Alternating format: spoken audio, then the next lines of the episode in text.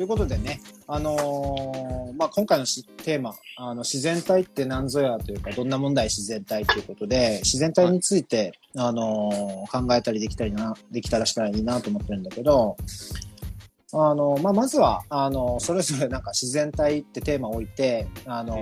今日、この日迎えるまでの間に、なんか考えたり思ったりしたことみたいなのを、あの、ざっくばらんに適当にまずはバラバラっとやって、この20分で、あの、その辺を整理して、じゃあ大体、あの、こんな話に今日なりそうだな、みたいなのを探る時間にまず当てたいなと思ってですね。はい。で、俺はさっきもちょっとそのオープニングのところでも触れたんだけど、まあ、うん、いろいろ考えた結果、まあ、すなんていうのかな、そのストレスがないうん状態、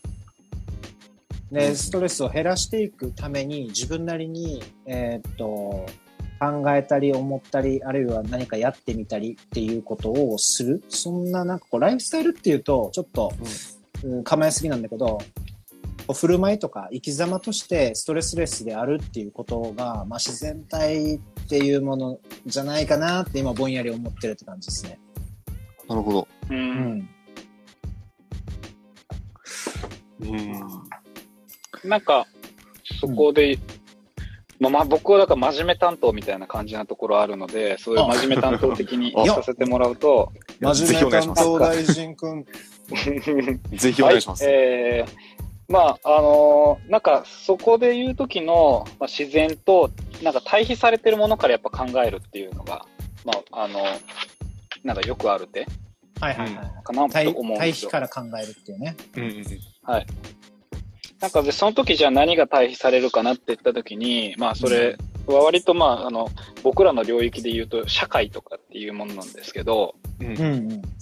らなんか自然っていうのはもう本当文字通りその自然で、うん。で、それに対比される社会っていうのが、まあ、もうちょっと言うと人工的にっていうふうな言葉をつ付け足せばいいのかなって思うんですけど、なんかそういう対比で考えてて、だからまあ、その、自然っていうのはその意味で、ある意味人工的なものでないものっていう、まあ、文字通りのあの言い方っていうのが多分あると思うんですよね。ただ、うんそれだと、なんか単純にその、なんだろう、シンプルにその人工と自然っていうものを対比でか考えてるなと思うんで、もうちょっとその、最近それこそ、あの、安さんにね、この、えーっと、その、スポンサードさ、で、してもらった、うん。あの、中で、ちょっとこういうね、本を買ってもらったりとかっていうの、まあ僕はだからそういう感じなんですけど、まあちょっと哲学的に言うと、うん。まあなんか、だからもうちょっと言うと、今、その自然っていう時に、まあもう関わってくるというのは、まあ、あの、SDGs って最近キーワードよく聞くじゃないですか。うんうん。まあなんかそういう感じで、あの、あのサステ SDGs サスティナブルDevelopment、えー of Goal だったかな、うん Goals。ズあの、まあ、持続可能な、あの、発えーと発展、はい発達開発の、まあ、目標みたいな感じ、はいはいそうはい。いう話になってて、まあなんか、簡単に言うと環境破壊とかバンバンするんだけど、うん。あのそれって、あのまあなんか、結局、持続可能性みたいな話っていうのを、まあ、どんどん捨てちゃってるよねみたいな話があって、うんじゃあ、あの、自然環境に配慮しようって言ったら、じゃあ発展みたいなのを置いといていいのかみたいな。で、なんかそれがまあなんか従来ずっとなんか対立するような感じで描かれてた。うんで、それをまあじゃあそうじゃない形で考えようみたいなのが、まあ最近その SDGs っていうのが、まあ最近まあ結構こう、あの、流行語じゃないけど、あの、ことほかれてるっていうか、議員さんのバッジとかで、なんかよく市長とかさ、なんかそういうので、ここら辺になんか変な虹色の輪っかのバッジあるんですけど、あれがまあその SDGs のバッジなんですよね。なんかうそういうことを考えてみると、まあ、もうちょっとその安さんが言ったものにもうちょっと肉付けすると、生きやすい社会って言ったとき、生きやすいまあものって言ったときに、だから例えばその、なんだろうな、その大量に消費して、再大量に生産して大量に消費してっていうような、それって本当にだから生きやすいのかみたいなことをまあ例えば考えてみるとか、うん。なんかそういうことを考えてみて、いや、そうじゃないよねっていう方向に、その例えば自然体っていうのがまあなんかあるのかなみたいな感じをちょっと考えたりはしました。っていう、ちょっとその、なんだろう、アカデミックな話とかに、まあなんか、かこつけて言うと、うん。うん。そういう感じもちょっとあるのかなとは思っていて、だからその意味で、なんか、だから、多分、その、うん自然体会議のホームページとか見てみるとわかるんですけど、うん。結構そういうところでは、まあなんか、そのオーガニックとかっていうものがどういう、まあなんか、ものとしてっていうか文脈で使われてるかって言ったら、結局多分それは大量な消費とか、うん生産、大量生産、大量消費っていうものとは違うものとして多分なんか語られてるようなうん感じ。だからもうあんま全然その、こっちのオーガニックとかって僕も全然わかんないから、どういう言葉で使われてるのかなみたいな感じを確かめる感覚でやっていくとそういう感じになんか見えるのかなって思ってて、だからそういう意味で、まあ、あの、人間にも自然にもいい、とりあえず生き方みたいなのが自然体みたいな、そういう感じなのかなっていうのはちょっとう、んあの、僕は考えてみたっていう、うん準備段階までの話をするとそんな感じです。うん、なるほど。あいいんじゃないですかありがとうございます。まあ、まずは出し合うっていうところでいくあと、はい。あの、トマケンの考えを、あ考えというか、どんなイメージかなっていうところ。ああ、まあそうですね。あの、まあライフスタイル的な意味かなっていうのは多分二人と共通しているところで、うん。あの、自然体と最初に聞いたときは、本当にあの、は反射で思ったのは、あの、もう脱力することかなと思ったんですよ。うん あの、本当最初はですね。本当にまあうんうん1秒ぐらい。けどなんか、1秒後に、あ、違うなってなって。うんで、あの、最終的に思ったのが、多分、安さんのそのストレスレスうん。の生き方みたいなのとちょ近くて、うん。あの、どっちかっていう、なんていうかな、あの、あれ、今、浮かんだ言葉が消えたな。なんかその、やりたいように生きるとか、うん。うんそっち系の話な気がしてるんですよ、僕の中で。うん。あの、やりたいように堂々と生きるみたいな。で、うん。うん。それって結構、その、まあ、他者評価とか、うんその、世間の目、社会の目とか、うん。そのもうちょっと細かい話で言うと、その、自分の好きなものが、なんか友達にめっちゃ否定されるとか、うん。うん。自分の生き方が、なんか親にめっちゃ制限されるとか、うん。そういうものから、もう解放された状態みたいな。うん。うん。うん。っていうのが、あの、まあ、自然体っていう、その、まあ、自然体を生き方とするなら、まあ、そういうことかなみたいなのは、うんうっすら思いつつありますね。うん。なるほどね。まあ、否定とか制限がない状態。まあ、自由みたいな状態かもしれない。うん。あ、うん、そうですね。なるほど、なるい今、イメージしてるのは、うんそんな感じです。なんか今の話を。なんか、そう、僕はじゃあ、あの、どっちかっていうと、じゃあ本当にマジでアカデミックに回収すると、うん。なんか昔あったんですよね、その、教育って、その子供の自由な、なんか感性のままにさせるのか、いや、それはちょっとまだ良くないから、未熟だから、それをこそ教師が、大人がなんか、こう形作って方向づけてあげてみたいな。で、多分、うん。トマケンの話って、その前者の話に多分近くて、うんうん。で、それを言ったときに、例えばその、む本当に、まあなんだろう、これってに何回も何回も歴史の中で繰り返し出てくるんだけど、うん。その例えば大正時代とか日本でもなんか自由教育って言われ方しながら、その、あそれこそ自然にっていうか本当に子供たちのし、まあ言い方はね、ちょっとなんか衝動とかって言葉使っちゃうんだけど、うん。だから衝動を、まあ、うん。まずは、あの、大切にしつつ、それはやっぱり生命としてのなんか、それこそ、い生きるっていうことに結びついてるものだから大事にしつつみたいな、そういう感じのなんか話とかとなんか近いのかなっていうのは聞いてて、あ。なんか思ったりはしてたなっていう感じは今ちょっと聞いてて、うん。なんかあるのかなと思いましたね。ななんていうか、その、む無駄な力がないっていうかさ、うんうん。あの、いや、本当にもうふわっとした話しかできなくて申し訳ないんだけど。あ、ごめんいやなんか大丈夫大丈夫。いやなどうせミッキーが、ミッキーとヤスさんが回収してくれるかなと思って。俺があんまり考えてなくても。うんうん。うん。その、やりたいようにどうぞやってくださいっていう状態と、うん。あの、自然体でその、のびのびといられる状態が、なんか同じなのか、なうんん。なんか実はそんなに焦点の合ってない話なのかっていうのが俺まだあんまり整理できてなくて。うーん、なるほど。たかなりいい、あの、切り口だと思ってて、うん。うんうんあの、これね、アカデミックに回収するっていうよりも、俺があくまでこう、思ってる仮説なんだけど、多分自由っていうさ、言葉が指し示す、なんていうのかな、レベル、レベルというか、高い低いとか優劣じゃなくて、レベルの違う二つの概念が自由っていう言葉に含まれてると思ってて、うん一個は、もうありのままでいいんだよ、みたいな。その、うんもっと言ったら、例えば気の身気のまま、あの、文字通りのネイチャーに回帰していく。あの、うんもう何の制限もあります。好きにやっちゃって、まあ、それが多分、トマケンが前者として出してたうん自由だと思うわけ。はい。で、えっと、これは自由って言っても多分、うーんと、なんていうのかな。最初からそのまま、その通りのまま出ている状態かなと思っていて、で、えっと、あえて自由というよりも、まあ、うんここでこんがらがわすかもしれないけど、この言葉が一番しっくりくるですね。自然。うん。うん。で、最初からそうだったからそうみたいな。うん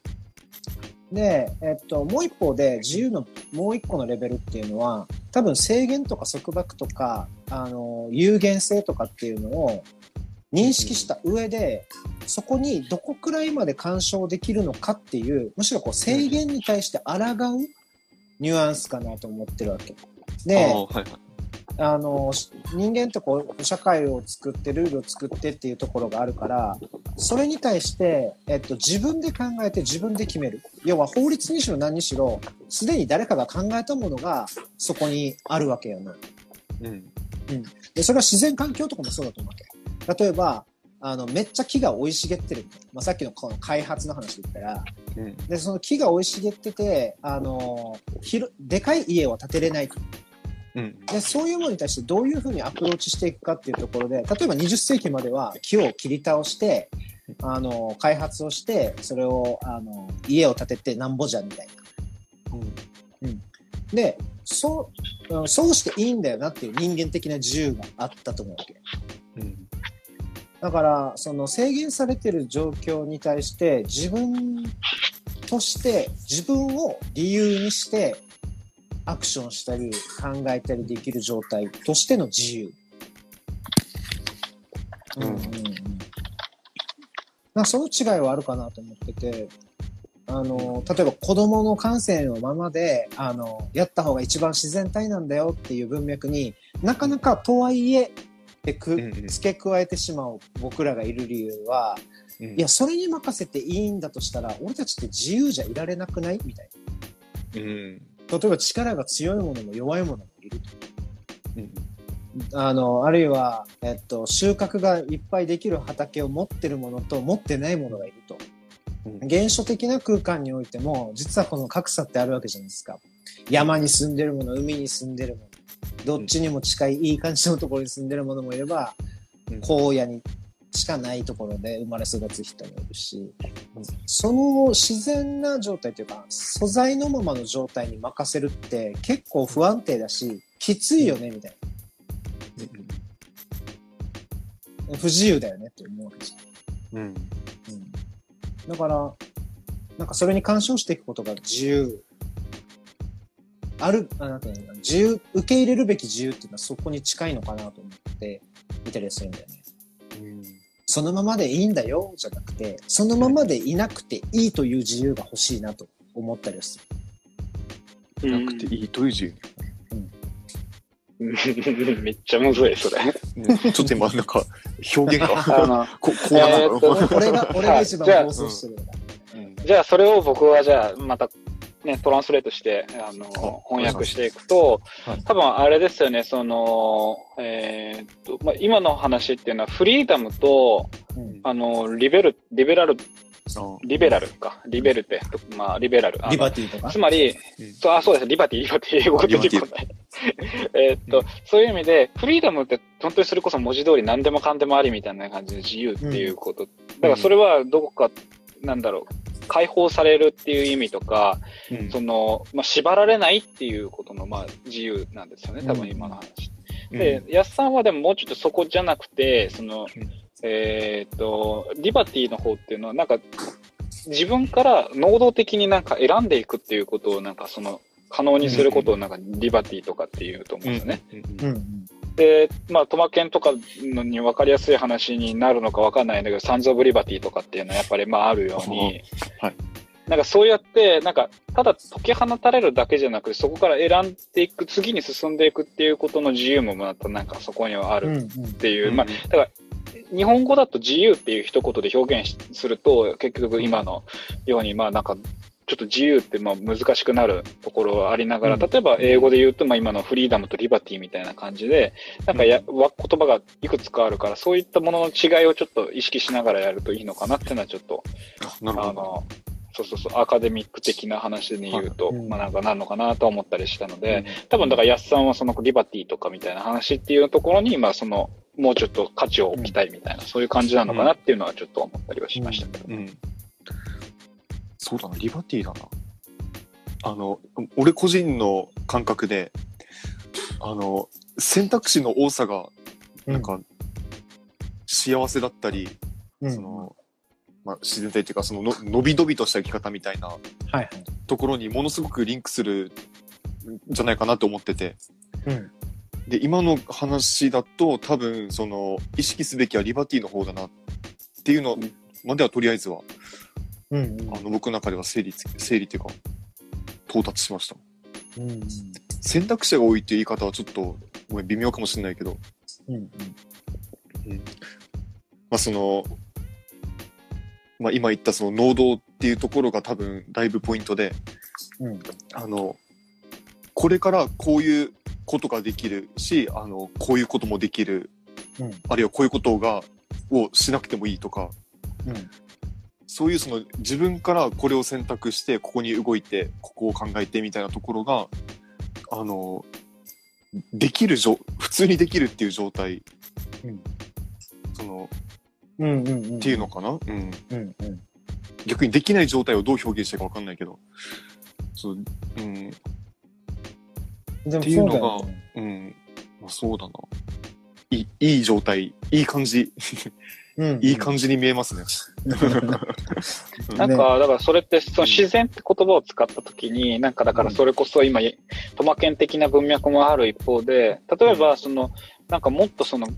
いい言葉を足すと、自然にプラスして言う言葉で言ったら、例えばその、原初っていう言葉、そのオリジナルっていうか元のっていう、うん、その言葉を考えてちょっと付け加えてイメージすると、なんかこれって、でもどこでその、じゃあスタート地点を切るかっていうことって結構分かれる気がしてて、で、しかもそっちで使っちゃうと、なんかその原初っていうもののあり方がやっぱなんか本質なんだから、そこになんかまあみんな束縛されてしまうようななんか、あの話の連鎖になんか繋がっていきがちな多分言葉なんですよね。だから自然っていう言葉をそれこそその元のその緑が青々とした地球があるでしょっていうような文脈でよくその例えば環境破壊とかを批判するときって使ってて、で、それって多分だからもうちょっとそれが現状の社会をそれの元のあったものからまあ破壊してなんか変えてしまっているんだ。だからその元のものっていうのを一つのえっ、と、拘束するための道具として使って、だからそこに、まあ、戻れじゃないけど、まあ、慣れっていうふうに、まあ、やる、束縛の多分、あの、うんロジックなんですよね。うん。で、これってまあ多分環境破壊問題とかだけに言えば、まあ多分なんか良さそうな気もするんだけど、うん、例えばその自然っていうのを何か今言ったような原種のあり、もオリジナルの意味合いで使っていくと、多分それって一つそのなんかトマケンとかが言うようにそのなんかちょっと息苦しい束縛するみたいなものになってしまうから、そういう意味とはちょっと違ってて、だから自由という言葉となんか似てて、もうちょっとじゃあリバティの方に近づける形で、うん、あの、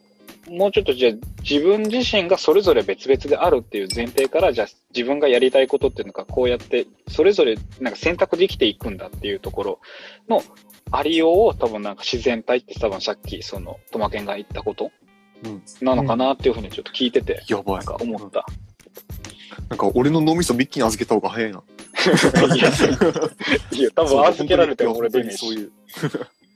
うん、本当にイメージしてた、してたのはそういうことです。うん うん。なるほど、なるほど。でも確かにね、なんか、なんかし自然とかって言ってもなんかいろいろあるなとかってやっぱ思う。もうなんかその安さんの今の自由の使い方が、なんか、うん、やっぱそういう風になるなって思ったところからちょっと考えましたね。うん。でも、そう考えると、なんかこう、ありたいようにあれることっていうのが、なんか暫定的な回、回というか、あのーセーブポイントとしては有効そうだなとは思うよね。それは自由っていうこともそうだし、もしかしたら自然体も、なんか答えとして、答えとしてというか、まあ本当に、あの、とあのセーブポイントとして置けるうんうん。キーワードかな。お。とかなんとか言ってるうちに20分経過したので、綺え麗ーっ。と、まあこのフェーズでは結構うん。自然体、まあミッキー的にはちょっとこうマクロ、マクロじゃない、えーマクロな視点で、うん。あの、社会と対比してみたり、あるいは、えっと、まあ、20世紀的な発展とか開発目標っていうところから、あの、まあ、移行しつつある SDGs とか参照しながら、人と自然の調和みたいなのを自然体として捉える、あの方向性が示されてて、それも結構面白くて、自然体って何ってなった時に、人と自然の調和って、自然体の中に一回自然が内包されてるっていう。で、あの、トマケンからは、まあ、脱力とかっていうキーワードにも触れつつだったけど、まあ、結構、あの、やりたいように堂々と生きるっていうキーワードが多分強かったかなと思ってて、あの、否定されたりとか、あの、制限される。まあ、えっと、細かい否定や制限というよりも、存在そのものに関わる部分が否定されたり、攻撃されたり、制限されたりすることの反対に自然体っていうものを置いていたり、でうん、じゃあ、トマケンの発想から一旦はヒントを受け取る形で、えっと、否定されたり制限が少なくなる状態って自由じゃないかっていうところで、じゃあ自由ってなんだろうみたいなことをいろいろ考えていくと、どうやらやっぱりありたいようにあれること。ありたいようにあることというよりも、ありたいようにあれるっていう状態のことかなっていうのが、うん。なんかこのフェーズで見えてきたことかなと思っていて、で、あの、なんか、なんていうのかな、えっと、テクニカルな話でいくと、このありたいようにあれることっていうのをセーブポイントにしたときに、ありたいようにだったり、あれることっていうものをうんちょっと掘り下げてみると面白いのかなと思った。まあ、うん。付け加えるなら、ありたいようにっていうのは、まあ、理想じゃん。描いてる理想なわけ。で、理想を描くためには多分理想のサンプルだったりとか、理想の素材だったりとか、あと何を自分の理想と決定するかっていう価値観だったりっていうのが多分それぞれの経験と判断によって決められていくと思うし、しかもそれがありたいように荒れることの荒れるは可能性。まあ可能性って確率っていう意味じゃなくて、できうる率というか、うん。その選択肢を選択し得るっていうことだと思っていて、その二つがセットになって自由っていうのが手に入る。なあるいは自然体っていうものにタッチできるんだとしたら、ありたいようにとあれることをどんな風に、あのー実現というか成立させていけるのかなっていうところに、もしかしたらこの自然体のヒントがあるのかもしれないってういう、ん。ちょっと言論空間っぽい、えーまあ そうですね。確かに。やばやば。展うん展開をちょっと目指そうと思ってるけど、うんまあ、要は、えっと、もうちょっと個人的な、あの、目線、ミクロな目線にもっともっと絞っていくと、な、どんな風にありたいかとか、えっと、うん。そしてそれは可能なのかみたいなのをうん、実体験的に、あの、考え出すと、うん。結構そのヒントにもなりやすいのかなと思うし、次のフェーズでは、そのあたりを踏まえつつ、もう一方でミッキーから出てた人と自然の調和。まあちょっと社会っぽい感じの話だけど、あの、持続可能性みたいなところになんかうまくハンドリングしていけるように、俺が頑張るので、二人は引き続きなんか思ったこと、思い思いに話しながら、こうかな、ああかな、みたいなのをうんやっていきましょう。俺もなんか参加したいんだけど、むしろこれミッキーとトマケンが言葉を交わすことが、この回の一番の醍醐味じゃないかなと思ったりするんで、ちょっと気になったとこところとか、あの、まとめるぞっていう時には、しゃしゃり出るけど、基本、あの、うん。あ、でもまあ別に気にしなくていいよ。俺も喋りたい時は喋るんだけど。うん。そんな感じで次のチャプターに、あの、入っていければなと思います。